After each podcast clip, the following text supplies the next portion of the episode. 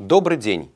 Представляем вашему вниманию ежедневную программу «Новости законодательства» на «Что делать ТВ» в студии Дмитрий Золотарев. В этом выпуске вы узнаете, как изменился порядок расчета отпускных, кому ограничили размер выходного пособия, кого могут приравнять к средствам массовой информации. Итак, обо всем по порядку. Принят федеральный закон, который внес изменения в статью 139 Трудового кодекса, устанавливающую порядок исчисления средней заработной платы.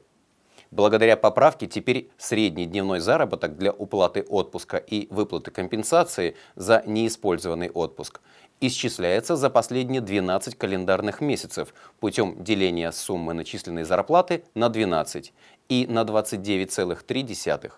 Напомню, что это среднемесячное число календарных дней. До внесения изменений среднемесячное число календарных дней составляло 29,4. Новый порядок расчета отпускных вступил в силу 2 апреля текущего года.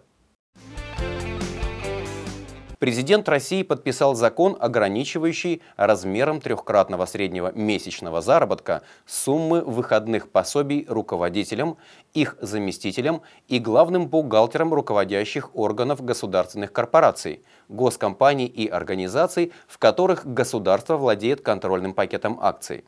Такое же ограничение распространяется и на членов коллегиальных исполнительных органов этих организаций – в том случае, если руководящий работник увольняется в связи с дисциплинарным проступком, то выплачивать ему выходное пособие в любом размере запрещено.